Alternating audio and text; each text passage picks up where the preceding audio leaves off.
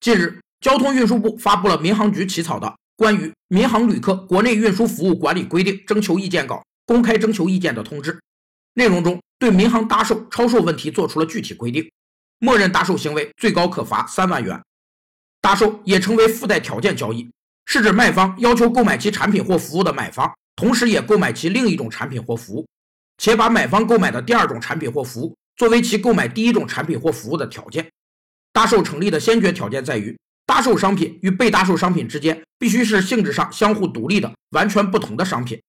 虽然搭售往往被买方厌恶，但它并不总是违法的，因为在市场交易中，卖方会出于各种动机进行搭售。卖方可能出于维护商品声誉的考虑进行搭售，也可能将搭售作为分担风险的销售策略。民航业的默认搭售是隐性搭售的一种，虽然没有要求必须购买，但其隐蔽性破坏了买方的知情权，对其罚款也是应该的。